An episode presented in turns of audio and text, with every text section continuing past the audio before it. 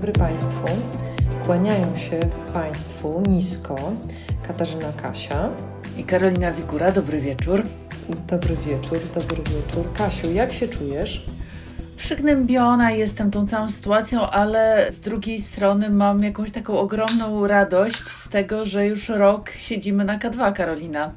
No właśnie, my siedzimy e, przez rok na K2 i nawet jeszcze nie wiedziałyśmy, że to K2, kiedy zaczęłyśmy na nie wchodzić. Nieprawdaż? E, bo to wszystko się zaczęło od tego, ja to dobrze pamiętam.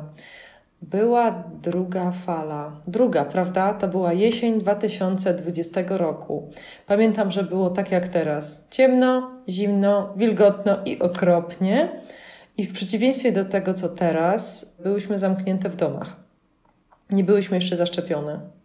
To jeszcze było daleko przed tym, jak różni celebryci zaczęli dostawać e, szczepionki wcześniej niż inni, co wywoływało potworny gniew, pamiętam, kiedyś społeczny. Zanim się okazało, że ludzie się nie chcą szczepić, to największe, największe oburzenie wywołało to, że ktoś już się zaszczepił.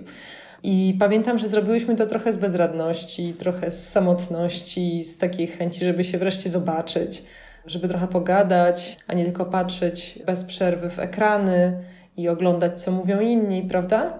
Poza tym też e, pamiętam, że to było bardzo mocno związane z tym, że przez Warszawę przeszedł ten potworny w zeszłym roku Marsz Niepodległości, co tylko wzmocniło nasz strach i nasze obawy i bardzo chciałyśmy o tym pogadać, więc w pewnym sensie e, zawdzięczamy to, że uciekłyśmy na tak wysoką górę właśnie dzielnym młodzieńcom, którzy, jak pamiętasz, rok temu przeprowadzili brawurową szarżę na Empik, a już tak serio mówiąc, to ostro zdemolowali Warszawę, budząc strach, przerażenie, pożogę oraz mnóstwo negatywnych emocji. My tak trochę, żeby od tych negatywnych emocji uciec ku jakiemuś myśleniu, chociaż trochę pozytywnemu, właśnie postanowiłyśmy się ze sobą spotykać.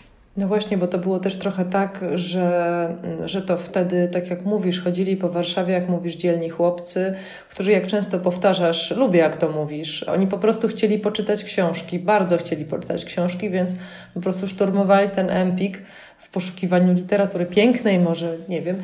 Bardzo lubię, jak, jak to mówisz, bo, bo zawsze sobie wtedy myślę, że bardzo chciałabym, żeby tak było. Natomiast wtedy to w ogóle był taki czas e, niesłychanego wręcz wzmożenia zbiorowego. Myślę, że nawet większego niż teraz. I to wzmożenie zbiorowe, moim zdaniem, było jakoś katalizowane przez te obostrzenia. Nie, żebym narzekała do, na obostrzenia, oczywiście one były konieczne. Natomiast przez tę pustkę, frustrację, zamknięcie w domach, te zbiorowe emocje były znacznie silniejsze niż są wtedy, kiedy ludzie po prostu mogą normalnie wychodzić z domu. I myślę, że w ogóle te zbiorowe wyrazy gniewu, prawda? 2020 rok i w Polsce, i poza Polską. Już zostawmy na chwilę tych dzielnych chłopców i powiedzmy sobie, że dwa tygodnie przed naszym pierwszym spotkaniem był wyrok tak zwanego Trybunału Konstytucyjnego Julii Przyłębskiej dotyczący prawa do aborcji w Polsce. I wtedy też przez Warszawę i przez wiele, wiele polskich miast y, chodziły pełne olbrzymiego gniewu marsze, czarne marsze. Ale były też inne protesty na całym świecie, było Black Lives Matter choćby. Więc to, to, to jest ciekawe, bo to po różnych stronach ideologicznych, z różnymi celami i różnymi wartościami, ale ten gniew ta frustracja, to łączyło wtedy te różne bardzo wydarzenia zbiorowe.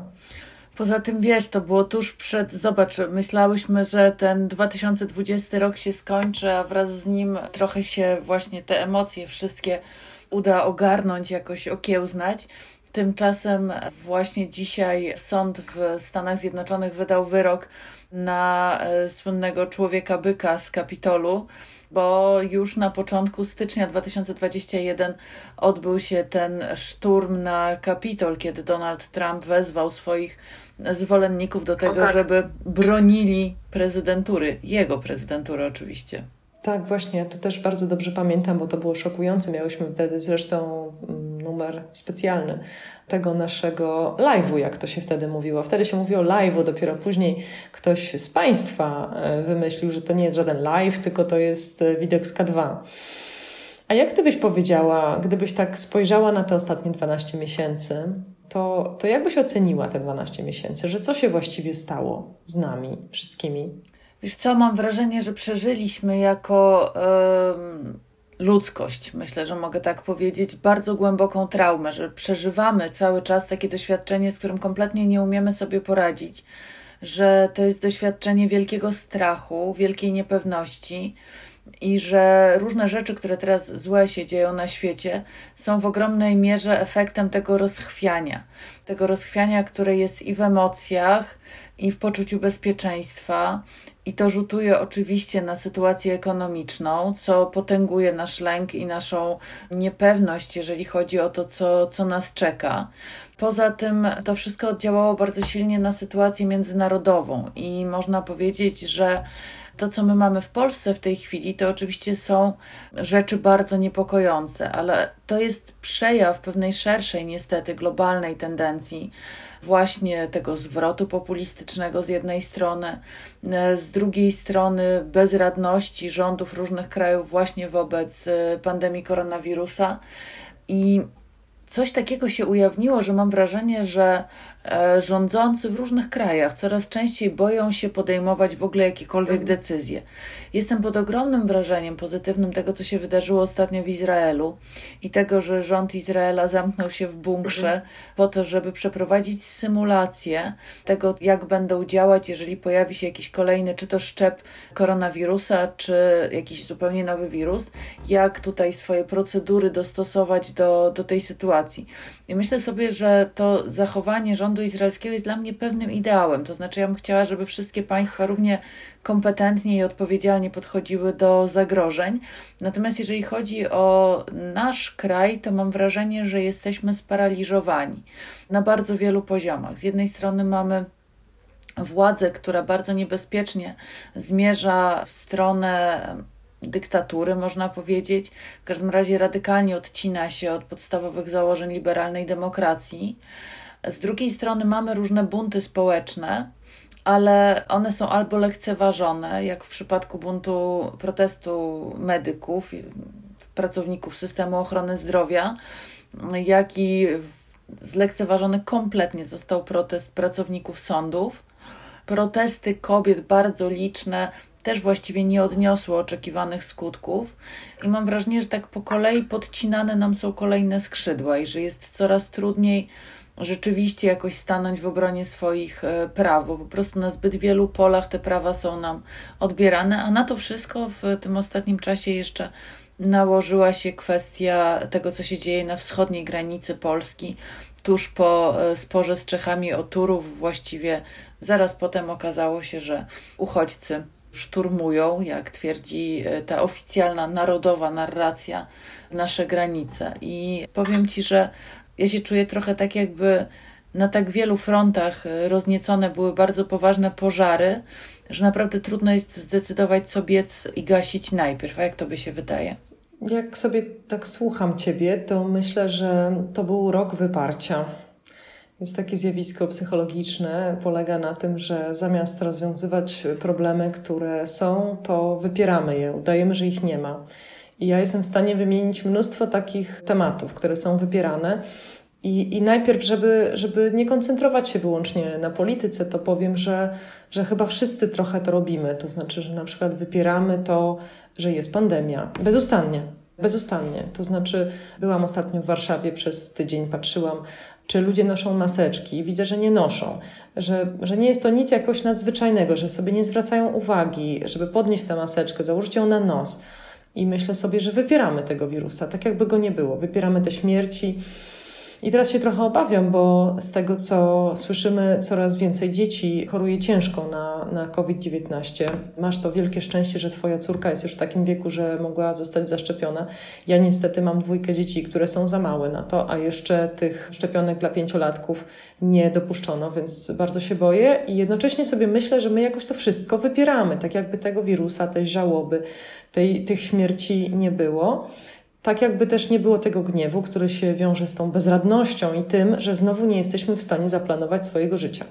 Już myśleliśmy, że zaplanujemy tej jesieni, że to będzie jakoś wyglądało, bośmy się przecież szczepili, prawda? Ale okazuje się, że wcale nie, że nie jesteśmy w stanie, więc to jest kolejna taka wypierana rzecz. No a teraz już oczywiście dojdę do tej polityki, bo nie mogę inaczej. I myślę sobie tak, że też ta prawie, nie, prawie mówię, podkreślam, niezmącona popularność rządzących, ona też jest związana z jakimś wyparciem, że cokolwiek oni zrobią, to, to wyborcy chętnie wyprą i nie będzie. Więc czy tam wymieniłaś Turów, teraz wymieniasz y, granicę polsko-białoruską. To jest strasznie trudna sprawa, prawda? Z jednej strony trzeba tych granic Unii Europejskiej bronić, z drugiej strony trzeba szanować konwencje międzynarodowe ale to jest tak, jakby tych wszystkich źle podjętych decyzji dotyczących granicy, no nie było. No tak jakby ich nie było. Choćby już, już zostawmy nawet, y, zostawmy już nawet tę kwestię tego, czy mamy infrastrukturę, żeby przyjmować tych ludzi, którzy się przedrą, czy nie. No ale sam fakt tego, że tam nie mogą nadal wchodzić dziennikarze to jest jednak e, fatalna decyzja, przez którą tak naprawdę nie wiemy, co się dzieje. To jest po pierwsze, ja, ja cały czas powtarzam, podkreślam. Po drugie, że jeżeli już ktoś e, dysponuje bardzo silnym tytułem, jak na przykład CNN, to będzie patrzył na to z drugiej strony. Ja bym wolała, żeby patrzył z obu stron, i z naszej, i z tamtej, to wtedy dowiedziałabym się więcej. A tak dowiadujemy się bardzo mało. No i to też wypieramy i to jest, to jest jakoś tam niepokojące dla mnie, bo te wszystkie rzeczy, które wypieramy, kiedyś do nas wrócą. No wiesz, jeszcze tutaj można, e, jakbyśmy chciały wszystko wymienić, co się wydarzyło, chociaż to się nam na pewno nie uda, to jeszcze ta sytuacja, o której dużo rozmawiałyśmy w różnych okolicznościach, mianowicie kwestia konfliktu Polski również z Unią Europejską. To jest cały czas niezatwierdzony polski plan e, odbudowy po COVID-zie E, no i ten moment bardzo dużego zaostrzenia w relacjach ze Stanami Zjednoczonymi, e, związany, jak pamiętasz doskonale, z próbą wprowadzenia tak zwanego Lex TVN czy Lex anty-TVN. Także m, tych momentów w tym ostatnim roku było bardzo dużo i ja mam wrażenie, że tak. sobie obiecywaliśmy, że jak ten 2020 się wreszcie skończy, to wszystko będzie super. Tymczasem się okazało, że nie, że wcale, wcale nie. Tak, ja też mam wrażenie, że że częścią tej władzy populistycznej, to zresztą nie tylko u nas, że jest taka postępująca radykalizacja i że może to jest tak, że to wypieranie jest konieczne, bo im bardziej ktoś się radykalizuje, te stwierdzenia są coraz radykalniejsze, postępowania są radykalne, no to tak jakby trzeba przymykać to oko. Nie, tego nie było, tego nie było i tego też nie było, nie zauważyliśmy.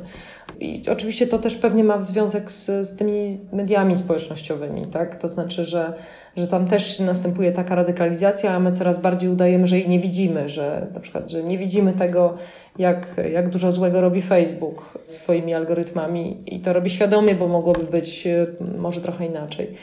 Ale proszę Państwa, dostajemy pytania. Już dostaliśmy jedno pytanie, za które bardzo dziękujemy. To jest e, pytanie dotyczące granicy polsko-białoruskiej i Donbasu. Ale jeśli pozwolicie, to ponieważ to jest fantastyczne pytanie, to my je zadamy naszej gościni, bo nie ma chyba lepiej e, przygotowanej osoby, żeby odpowiedzieć na pytania dotyczące e, właśnie tej sytuacji na wschodzie pod kątem polityki rosyjskiej. W związku z tym chciałabym bardzo, bardzo serdecznie przywitać Krystynę Kurcza-Predlich. Dzień dobry, witam Panie, witam Państwa. Dzień dobry, dobry Dzień wieczór. Dobry, dzień dobry, kłaniamy się.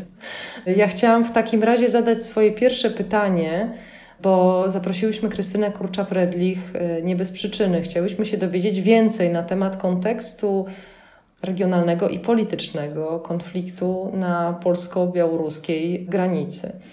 No i chciałyśmy na początek zostawić Cię, Krystyno, e, z prostym takim stwierdzeniem Władimira Putina, które zostało ostatnio wypowiedziane, mianowicie, że on nie ma nic z tym wspólnego. I co Ty na to? No oczywiście. Przecież już dawno stwierdzono, że Władimir Putin właściwie od kiedy się pojawił na e, publicznym horyzoncie, cierpi na tak zwany zespół Delbrucka, czyli zespół automatycznego kłamstwa. To znaczy, jeszcze zanim pomyśli, to już kłamie. I dopatrują się fachowcy e, źródeł takiego postępowania w dzieciństwie, ale o tym nie będę. Jest to bardzo uzasadnione w wypadku Putina, ale oczywiście, że on kłamie. 4, 4 11, czyli 4 listopada, było jedno z pierwszych właściwie spotkań z Łukaszenką. Potem tych spotkań było jeszcze kilka. No i drodzy Państwo, wyobraźmy sobie, że siedzą panowie, prawda, obaj i absolutnie nie mówią o tym, że, że Łukaszenko ma zamiar ściągać e, dziesiątki tysięcy, jeśli nie więcej ludzi na granicę. I Putin oczywiście nic o tym nie wie. Skąd? Bo oczywiście, nie oszukujmy się, jest to zdecydowanie w jego interesie także, ponieważ jego interesem jest naruszanie, naruszanie interesów Unii Europejskiej. Wszystko, co może zaszkodzić w jakikolwiek sposób Unii Europejskiej, jest od e, dłuższego czasu priorytetem działania Putina. Więc jeśli podczas tego spotkania, właśnie w listopadzie, ustanowiono tam wiele, 28 punktów omówiono i trzeba do tego 200, podobno 200 aktów, które by to uściślały, ale jedno zostało omówione dość dokładnie, mianowicie współpraca wojskowa. Zostało postanowione, że na terenie Białorusi będą dwa ośrodki, wzmocnienie, tak zwane wojskowe wzmocnienie regionalne, czyli dwa ośrodki wojskowe są przynoszone na Białoruś i będą zarządzane teoretycznie przez Łukaszenkę, ale wiadomo, że przez głównego wodza wojsk rosyjskich, czyli Władimira Putina. I jego, jego głównym celem, jak mnie się wydaje, panie przesadziły tutaj mocno, mówiąc, że jestem taką wspaniałą specjalistką, bo ja słucham specjalistów bardzo, bardzo, bardzo uważnie i widzę, że każdy właściwie mówi co innego, to znaczy nie co innego. Jedni twierdzą, że celem Putina głównie jest Ukraina, inni twierdzą, że nie, że to nieprawda, że chodzi głównie o naruszenie interesu Unii Europejskiej. Mnie się wydaje jednak, że naruszenie interesu Unii Europejskiej, owszem, ale jednak e, przede wszystkim Ukraina i kumulacja wojsk rosyjskich w tej chwili na granicy już od dłuższego czasu, kumulacja na granicy białorusko-ukraińskiej jest faktem, a ta granica ma 1100 kilometrów. Więc naprawdę, jeżeli ktoś, według mnie, według mnie, może rzeczywiście być mocno zaniepokojonym, to to są Ukraińcy. Z tym, że jest zasadnicza różnica między nami a Ukrainą. Ukraina była na to przygotowana, Ukraina stale współpracuje z Zachodem, Ukraina ma wsparcie Unii, do której nie należy wprawdzie, ale z którą ma bardzo ścisłe związki. Ukraina ma wsparcie NATO.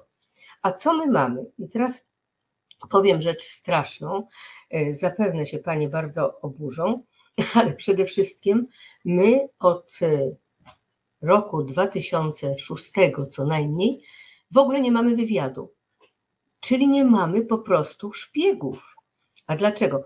I tutaj muszę też powiedzieć rzecz straszną, ale nasz wywiad polski był oceniany przez wywiad Związku Radzieckiego jako jeden z najlepszych w czasach PRL-u i bardzo ubolewali przedstawiciele tamtego wywiadu, że y, Polacy nie chcą się z nimi dzielić.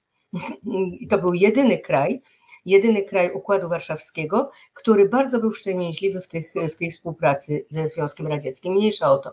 W każdym razie nie możemy zapominać, że w 2006 roku został wydany pod egidą Macierewicza raport o WSI, o y, wojskowych służbach informacyjnych, który jak na dłoni pokazał, ujawnił wszystkich naszych działających tylko na rzecz Polski, bardzo oddanych agentów.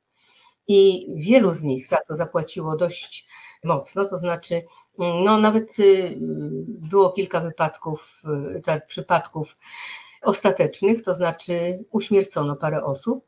Kilku osobom postawiono ogromne zarzuty, mniejsza z tym. W każdym razie ten raport spowodował likwidację właściwie naszego wywiadu na terenie wschodnim. Nie wiem, jak jest na zachodzie.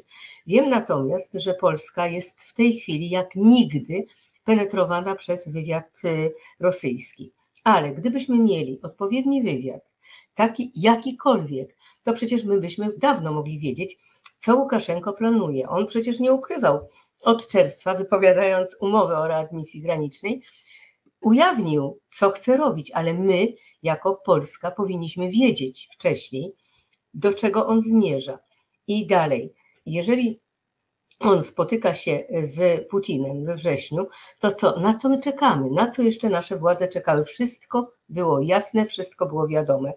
I to, jak w tej chwili się zachowują nasze władze, w to nie wchodzimy, bo wszyscy o tym mówią, wszyscy to wiedzą. Ale jeszcze raz podkreślam, że cała polityka wewnętrzna, niestety Polski, nie jest skierowana na obronę naszych interesów i to jest najgorsze.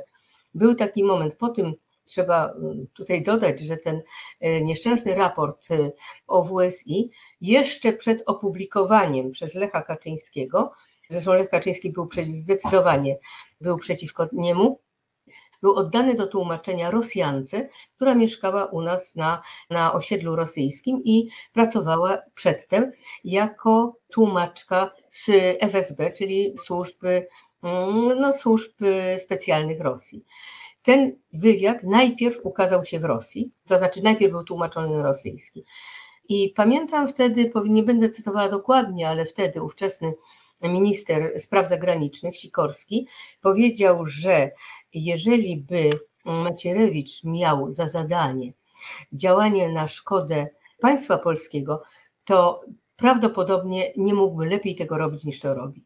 Jeżeli teraz pójdziemy dalej, całe rozbicie naszego wojska, kiedy on był y, głównym szefem, prawda, kiedy był ministrem obrony, doprowadziło do tego, że to wojsko w tej chwili trzeba właściwie reanimować od podstaw, ale bez fachowców. Zostaliśmy pozbawieni fachowców wywiadu i fachowców wojskowych. Wszystko to się w tej chwili odnawia, o tyle, o ile my możemy cokolwiek na ten temat wiedzieć. Więc y, oczywiście Panie mówiły, że jest y, bardzo czarno wokół nas. Ja też tak twierdzę, że wpadamy w coraz głębszą co wkładamy? Dziurę wpadamy po prostu.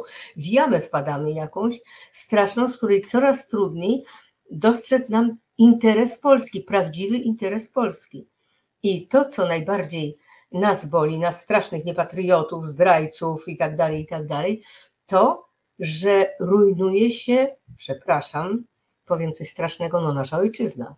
Po prostu zostaje wydana na pastwę w tej chwili Łukaszenki, Putina, ale do tego wszystkiego mogło nie dojść. E, mówimy teraz, że zostały zahamowane, zatamowane loty prawda, z Iraku e, i ze wschodu na Białoruś. A ja mam takie pytanie za pięć punktów. A jeśli, mam nadzieję, że do tego nie dojdzie, ale jeżeli by się tak uruchomiło loty na któreś z lotnisk rosyjskich, to co? Wprawdzie Aeroflot został też oskarżony o o współpracę. Oczywiście Putin zaprzecza. Sankcje zostały, podobno zostały także e, wystosowane w stosunku do Aeroflotu, ale e, przecież nie jeden Aeroflot lata tam, przecież jest wiele republik, prawda, współpracujących z Moskwą. I co się stanie, oby się nie stało, jeżeli nagle zaczną samoloty latać do Rosji. No ale Więc może jest to jest tak, bo tutaj chciałam Ci na sekundeczkę przerwać i zapytać, bo e, zastanawiam się nad tym, czy w takiej sytuacji, w jakiej w tej chwili jesteśmy, Twoim zdaniem możemy myśleć o wsparciu ze strony struktur Unii Europejskiej, ze strony NATO, no bo gdzieś tam cały czas na to wydaje mi się jakoś liczymy.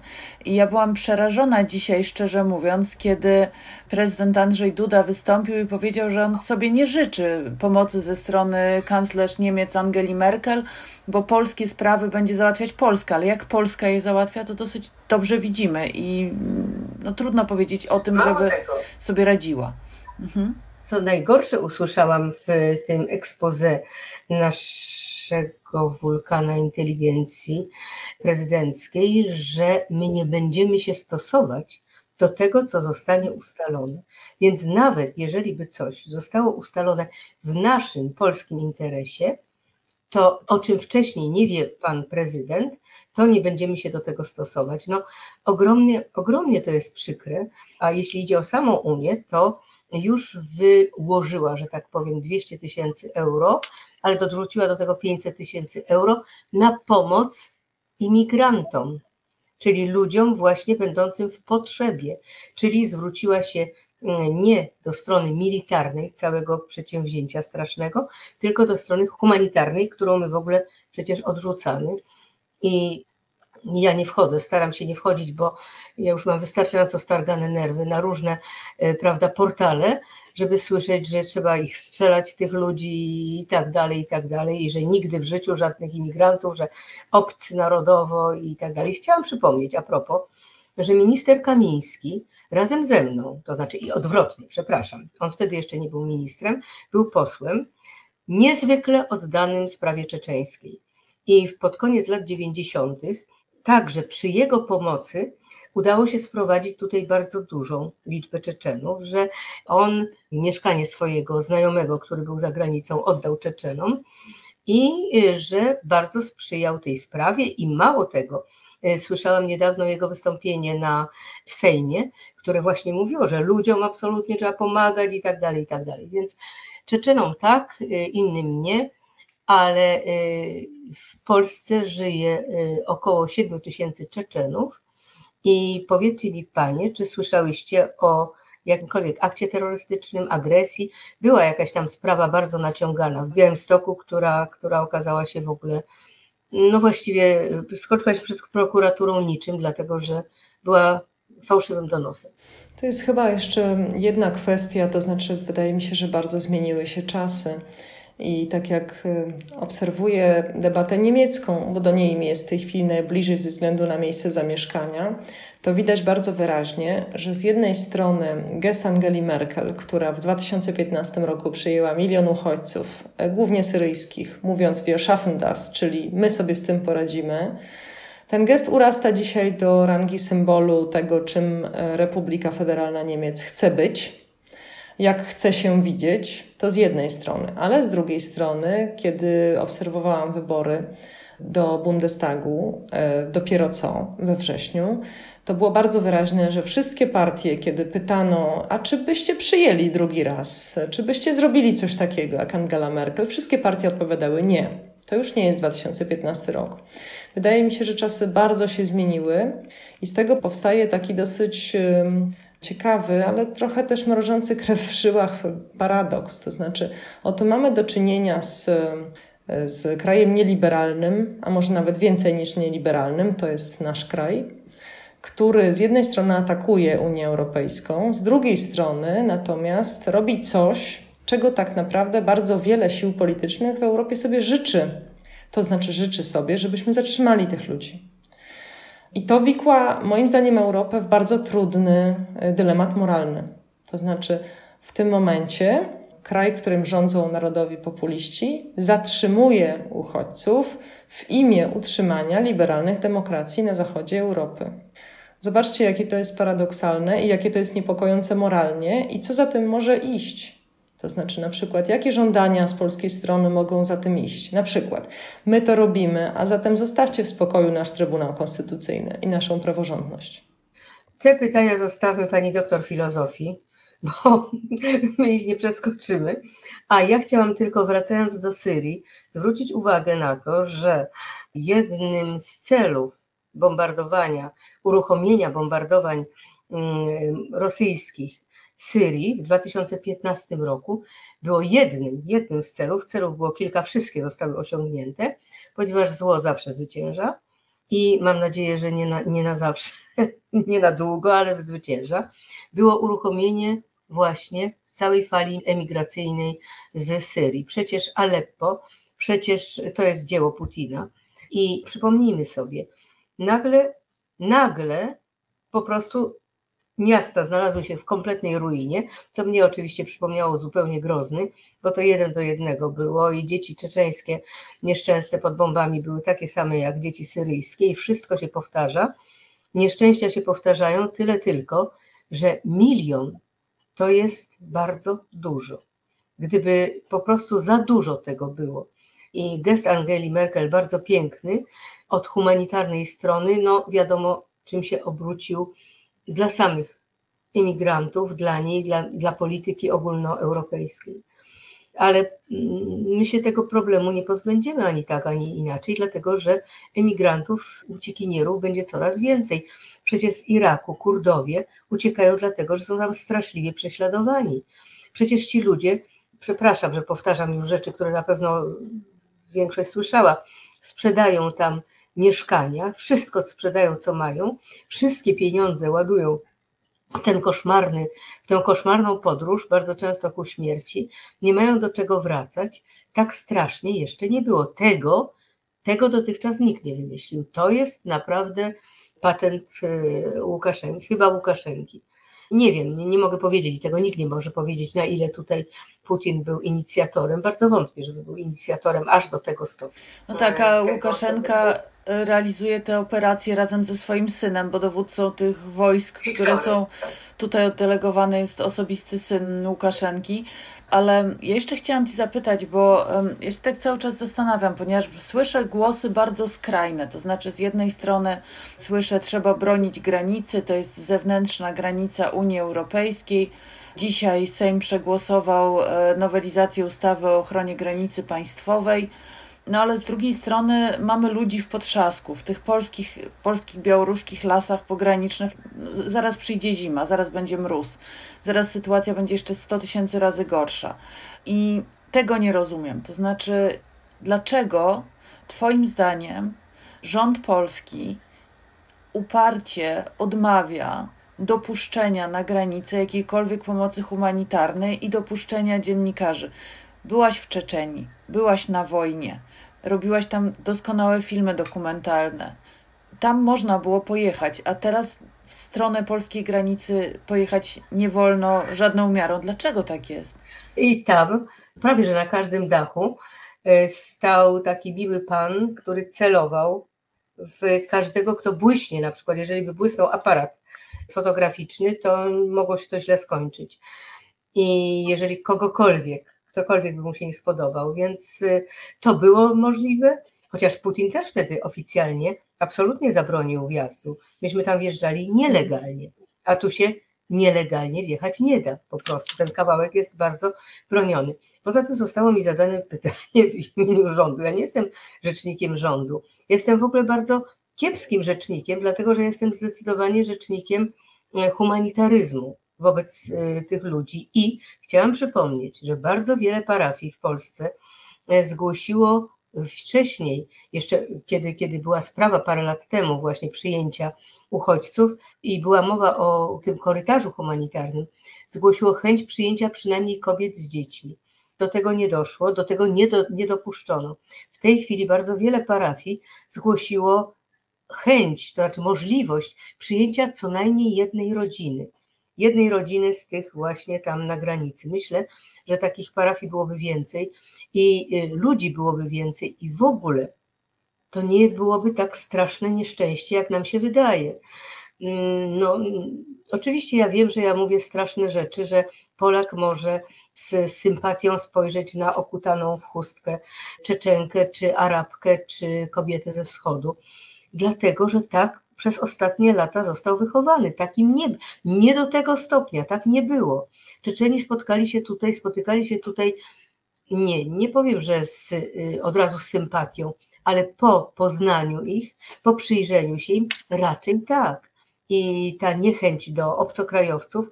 Przecież bardzo dużo Hindusów jeździ po naszych ulicach na rowerach, do rozwożąc jedzonko i tak dalej. Przecież to są Hindusi. Przecież y, masa Pakistańczyków, Wietnamczyków już u nas jest.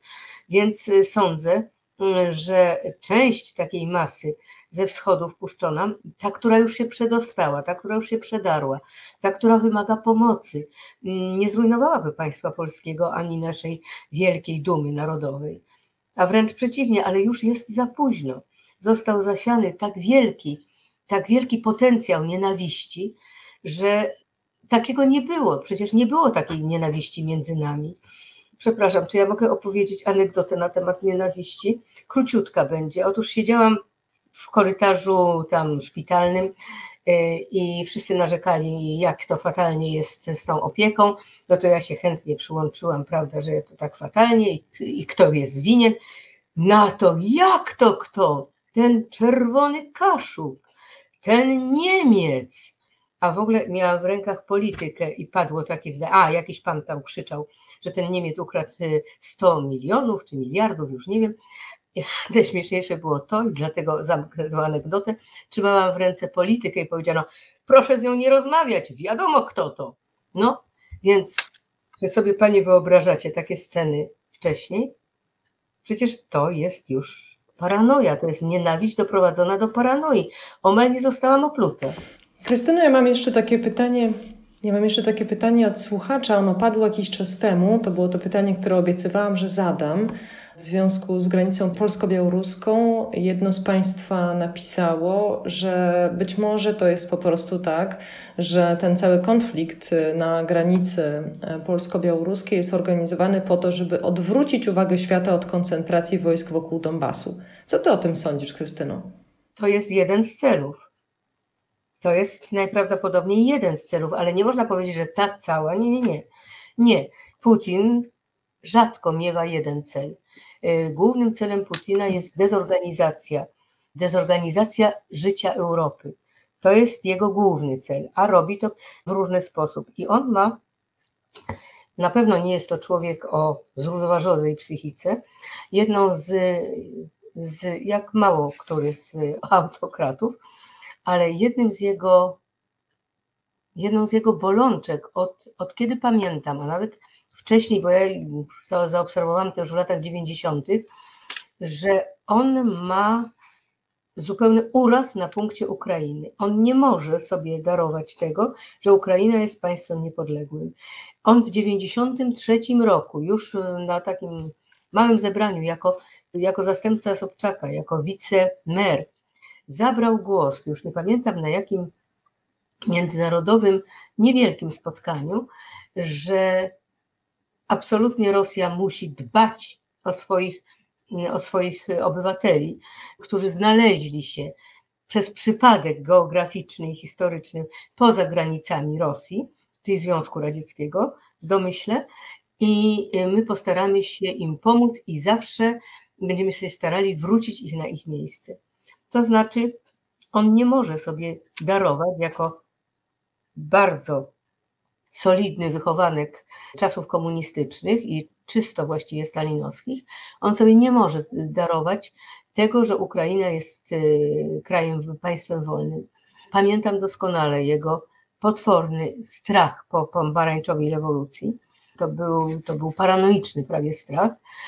I y, no wszystko, co dalej było, to już przecież wszyscy wiedzą, ale jemu chodzi głównie o destabilizację E, Ukrainy i rzeczywiście Donbas jest właściwie już jego, co tu dużo mówić. Tam ludzie się nie przeciwstawiają, to są dwie Ukrainy. Tamta Ukraina jest Ukrainą prorosyjską, więc e, specjalnie tam wojsk wysyłać akurat tam nie musi, ale wcześniej na granicę, na granicę z Ukrainą niewątpliwie, a jego głównym militarnym celem jest Krym. Krym będzie to znaczy Krym. Krym już został zmilitaryzowany. Chciałam powiedzieć, że Białoruś będzie niebawem zmilitaryzowana, tak jak Krym, prawdopodobnie. No z tego, co ustalili panowie mm, w listopadzie razem, to wygląda na to, że Ukraina będzie bazą, dużą bazą wojskową Rosji. Więc ma rację, zdecydowanie. Na ile to działanie, bo e, Niemcy wstrzymały w tej chwili prace dotyczące Nord Stream 2 i chwilowo sprawa jest zawieszona i gaz będzie musiał być przesyłany dalej przez terytorium Ukrainy. Jak to wpływa na tę sytuację? Czy to jakkolwiek oddziałuje na ten, na ten konflikt? Mogę tylko zacytować rzecznika prasowego Władimira Putina, pana Pieskowa, który powiedział, że sprawa Nord Streamu, odroczenie uruchomienia Nord Stream 2 nie jest sprawą polityczną. Są to czysto sprawy techniczne i my je załatwimy. Koniec. Więc Cała reszta to są oczywiście domysły. Wszystko wygląda tak, jak wygląda. Najprawdopodobniej jest to jedna z sankcji wyrażona właśnie w taki bardzo rozumny i delikatny, że tak powiem, sposób. Ale jak w tym wszystkim. Przepraszam. Chciałaś coś powiedzieć, Karolino? Nie, to ja przepraszam, ja po prostu zawsze się zastanawiam. Napisałaś taką fantastyczną książkę Wowa Wołodia, Władimir i zastanawiam się zawsze nad ewolucją Władimira Putina. Czy on był zawsze taki, czy on się zmienił? To jest jedno z takich podstawowych pytań, które zadają sobie ludzie, którzy się tym interesują, ale nie znają się na tym tak jak ty. To znaczy, mówią często, że Władimir Putin kiedyś przynajmniej ubierał się w kostium demokraty, nawet jeżeli nim nie był, a dzisiaj nawet sobie tym nie zawraca głowy. Co się stało? To jest bardzo, bardzo istotne pytanie, dlatego że Władimir Putin mm, udawał demokratę, oczywiście. Uchodził za demokratę, ponieważ y, mer y, Petersburga, którego on był zastępcą, też uchodził za wielkiego demokratę. Więc wszyscy przypuszczali, wszyscy w Moskwie przypuszczali, że jeżeli on współpracował tak długo z Sobczakiem, to na pewno też jest demokratą. I zapominają, on się ubierał na tyle, na ile tego oczekiwał Zachód. On nawet w pewnym momencie był gotów, ale to na samym początku, nawet przed jeszcze inauguracją swoją chyba, on prowadził rozmowy w sprawie przybliżenia do NATO i przybliżenia Rosji do y, Europy i twierdził, że Rosja przecież jest europejska.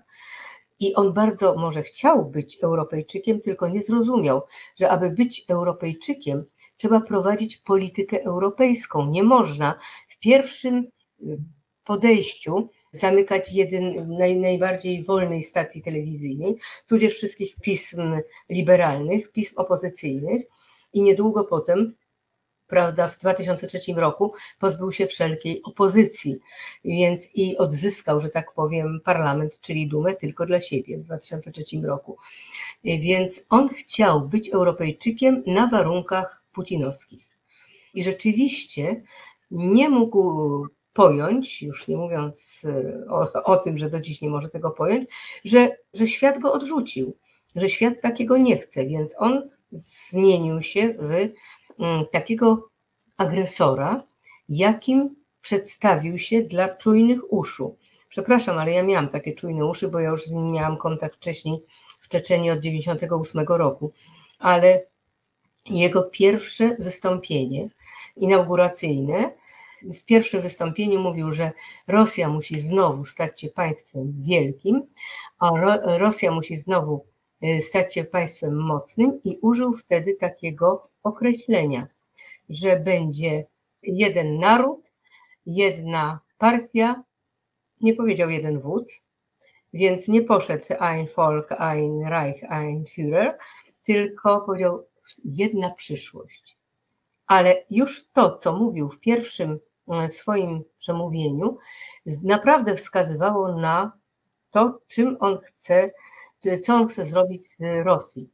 On zdecydowanie chciał zrobić bardzo silne państwo, bardzo silne państwo, zdecydowanie autorytarne. Z tym, że do 2003 roku nie mógł sobie na to pozwolić, ponieważ nie miał tyle pieniędzy jeszcze nie uruchomił swojego mm, wielkiego mieć. To znaczy tego, że przede wszystkim trzeba mieć pieniądze, a cena za baryłkę ropy, kiedy on stawał się prezydentem, wynosiła 19-20 dolarów. W 2003 roku skoczyła do 40 dolarów, a niedługo potem tak poszybowała, że się zaczęła cała era Putina, no i rozgrabiania majątku y, rosyjskiego. A jeszcze na koniec, bo ja wiem, że już strasznie przewalamy czas, ale Krystyno, skoro już Cię tutaj mamy z nami na tym szczycie, to mam nadzieję, Karolina, że mnie nie zabierzesz. Jeżeli zadam tylko jeszcze jedno pytanie, które mnie bardzo gnębi i nurtuje. To jest pytanie o to, chciałabym jakoś tak dobrze zadać. To jest pytanie o to, e, do czego Polska jest Putinowi potrzebna i jak Ci się wydaje, jak w Twojej ocenie wyglądają w tej chwili kremlowskie wpływy w Polsce? kremlowskie wpływy w Polsce od zawsze wyglądają, e, te, których byśmy sobie najmniej życzyli, wyglądają bardzo dobrze. Na to pytanie znakomicie odpowiedzieli moi koledzy dziennikarze, czyli Tomasz Piątek i Rzeczkowski Grzegorz w obcym alfabetem, Tomasz Piątek w książce Macierewicz i jego tajemnice i Morawiecki i jego tajemnice i wskazują na bardzo silne powiązania naszych wielkich z tamtym biznesem przede wszystkim, no ale także z tamtymi służbami. Nie zapominajmy, że Kornel Morawiecki, ojciec Mateusza, był zdecydowanym rzecznikiem Putina, otwartym tekstem mówił, że z Putinem trzeba jak najlepiej i jak najściślej. Więc wyglądają te stosunki bardzo źle, powiedziałam, one są absolutnie niesymetryczne.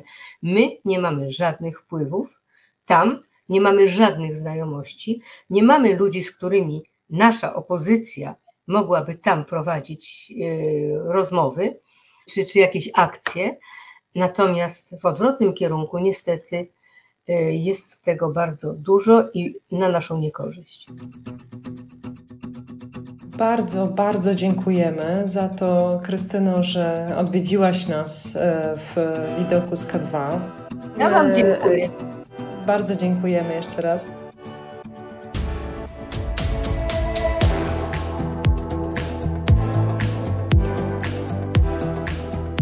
Ja ze strony swojej i Katarzyny Kasi dziękuję także bardzo Aleksandrze Sawie za wydanie naszego dzisiejszego programu i zapraszam bardzo serdecznie Państwa już jutro, we czwartek, na spotkanie z Jarosławem Kuiszem, a w piątek na spotkanie e, z Jakubem Bodzionym.